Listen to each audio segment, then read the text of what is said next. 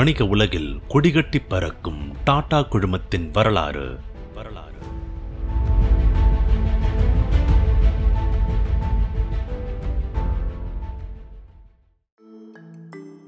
உலகத்தையே திரும்பி பார்க்க வச்ச டாட்டாவோட கார் கனவை பத்தி இந்த இருபத்தி மூணாவது பகுதியில் தெரிஞ்சுப்போம். ஆயிரத்தி தொள்ளாயிரத்தி எண்பத்தி எட்டாம் ஆண்டுல டெல்கோ நிறுவனத்தை நிர்வகிக்கிற பொறுப்பை ஏத்துக்கிட்டாரு ரத்தன் டாடா. வேர்ல்டு லெவல்ல பல நாட்டு பொருளாதாரங்க மந்த நிலையில பாதிக்கப்பட்டிருந்த காலம் அது.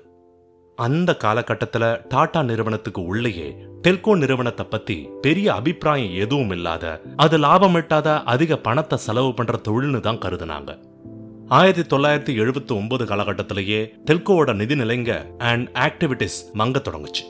டெல்கோ நிறுவனத்தோட பிதாமகனா இருந்த சுமந்த் முல்காவுக்கர் தன்னோட எண்பதுகளில் பல உடல்நல குறைவுகளால் தடுமாறிட்டு இருந்தார். இருந்தாலும் சுமந்த் முல்காவுக்கு முழுசா ஆதரிச்சாரு ரத்தன் டாட்டா. ஆயிரத்தி தொள்ளாயிரத்தி தொண்ணூத்தி ஒண்ணுல ரத்தன் டாட்டா ஒட்டுமொத்த டாட்டா குழுமத்தோட தலைவரா பொறுப்பேற்றுக்கிட்ட பிறகு டெல்கோ நிறுவனத்தோட நிலை தலகீழா மாற தொடங்குச்சு. அந்த ஆண்டுல டாடா ஸ்டீல் நிறுவனத்தோட ரெண்டாயிரத்தி முந்நூறு கோடி ரூபாய் டேர்ன் ஓவர் விட டெல்கோ நிறுவனத்தோட ஒட்டுமொத்த டேர்ன் ஓவர் முன்னூறு கோடி ரூபாய் அதிகம். டெல்கோ நிறுவனத்துக்குள்ள ரத்தன் டாட்டா நுழைஞ்சப்ப அதிக எண்ணிக்கையில வேலை செய்யறவங்க அளவுக்கு அதிகமா பொருட்களை சப்ளை செய்யற வெண்டாஸ் இருந்தாங்க. அதுபோக டெல்கோ நிறுவனம் புதிய மாடல் வாகனங்களை வெளியிடாம ஒரே வாகனத்தை வச்சு வியாபாரத்தை ஓட்டிட்டு இருந்துச்சு. முதல்ல டெல்கோ நிறுவனத்துக்கு தேவையான உதிரி பாகங்களை கொடுக்கிற சப்ளையர்களோட எண்ணிக்கைய ஆயிரத்தி இரநூறுல இருந்து அறநூறா குறைச்சாரு ரத்தன் டாட்டா. தரத்துல கொஞ்சம் முன்ன பின்ன இருந்ததை எல்லாம் ஏத்துக்காம இப்படிதான் இருக்கணும்னு வெண்டாஸ் தரப்பு மேல அழுத்தம் கொடுத்து தரத்தை அதிகரிக்கவும் பொருட்களோட விலையை குறைக்கவும் செஞ்சாரு. அது வெண்டாஸ் மத்தியில ஒரு ஆரோக்கியமான போட்டி சூழலை உருவாக்கினதோட டெல்கோ நிறுவனத்தோட உற்பத்தி செலவை குறைச்சது. அதுக்கப்புறம் டைம்லர் கிறிஸ்லர் நிறுவனத்துல செஞ்சிருந்த முதலீடுகளை வித்து அதுல கிடைச்ச பணத்துல டெல்கோ நிறுவனத்தோட கடன்களை அடைச்சாரு.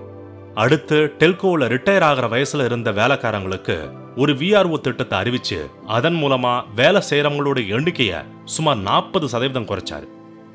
செலவுகளை குறைச்ச அப்புறம் டாடா சிஆர் அண்ட் டாடா எஸ்டேட்னு ரெண்டு மாடல் வாகனங்களை களமிறக்குனாரு ரத்தன் டாடா. அதுக்கப்புறம் தான் டெல்கோவோட வியாபாரம் அதிகரிச்சு ஸ்டடி ஆகி லாபம் ஈட்ட தொடங்குச்சு. இதுக்கிடையில சத்தம் இல்லாமல் ரத்தன் டாடா இந்தியன் கார் அப்படின்னு ஒரு கனவை கண்டுட்டு வந்தாரு.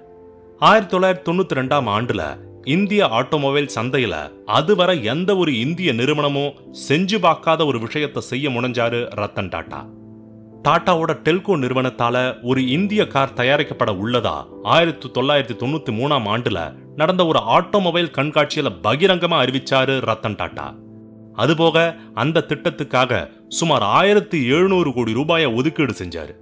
டெல்கோ நிறுவனத்தோட best engineers automobile experts engineering knowledge இருக்கிற இளைஞர்களை இந்த திட்டத்துல வேலை செய்ய அமர்த்தினாரு. மாருதி ஜென் போல எளிமையாவும் அம்பாசடர் கார் போல அதிக இடவசதியோடும் மாருதி எயிட் ஹண்ட்ரட் மாடலோட விலையிலையும் தன்னோட இந்தியன் கார் தயாரிக்கப்படணும்னு உருவகப்படுத்தியிருந்தாரு ரத்தன் டாட்டா. அது இந்தியர்கள் குடும்பத்தோட டிராவல் பண்ற ஒன்னாவும் இந்திய ரோட்ஸுக்கு ஏத்ததாவும் இருக்கணுன்றதுல தெளிவா இருந்தாரு. இன்னைக்கு பெரும்பாலான இன்ஜினியரிங் கம்பெனிஸ் பயன்படுத்துற கம்ப்யூட்டர் எய்டட் டிசைன் சொல்லப்படுற கம்ப்யூட்டர் என்ஜினியரிங் வச்சு படங்களை வரைகிற கேட் டெக்னாலஜில ஆயிரத்தி தொள்ளாயிரத்தி தொண்ணூறுகள்லேயே ரத்தன் டாட்டா நூத்தி இருபது கோடி ரூபாய் முதலீடு செஞ்சிருந்தாரு.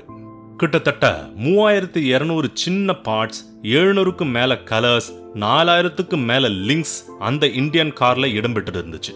டாட்டா எதிர்பார்க்குற தரத்துல பொருட்களை உற்பத்தி செய்ய சுமார் அறநூறு வெண்டார்ஸை கண்டுபிடிச்சு அவங்களுக்கு விரிவான ட்ரைனிங்கும் அளிக்கப்பட்டுச்சு.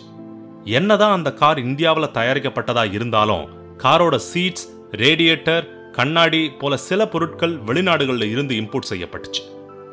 இப்போ இந்தியாவிலேயே ஒரு காரை தயாரிக்கிறதுக்கான டிராயிங் பார்ட்ஸ் இன்ஜினியரிங் நாலேஜ் அப்படி இப்படின்னு எல்லாம் ரெடி ஆனால் அதையெல்லாம் ஒன்றா இணைக்கிற அசம்பிளி லைன் கிடைக்கவே இல்லை.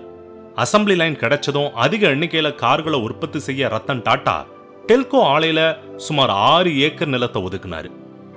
இத்தனை பெரிய இடத்துல ஒரு நல்ல பிரம்மாண்ட அசம்பிளி லைன் கிடைச்சதால நாள் ஒன்றுக்கு பல நூறு கார்களை தயாரிக்கலாம். அதுவரை இந்தியன் காருன்ற கருத்தை நிரூபிக்கத்தான் ரத்தன் டாட்டா இத்தனை விடாப்பிடியா இருக்காருன்னு கருதுனவங்க கூட அவர் இந்திய கார் சந்தைய புரட்டி போட ஒரு இந்திய காரை தயாரிக்கிறார்னு புரிஞ்சுக்கிட்டாங்க.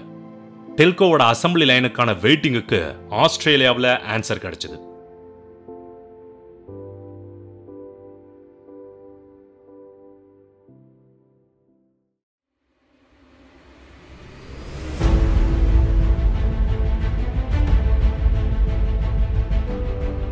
வணிக உலகில் கொடிகட்டி பறக்கும் டாடா குழுமத்தின் வரலாறு வரலாறு.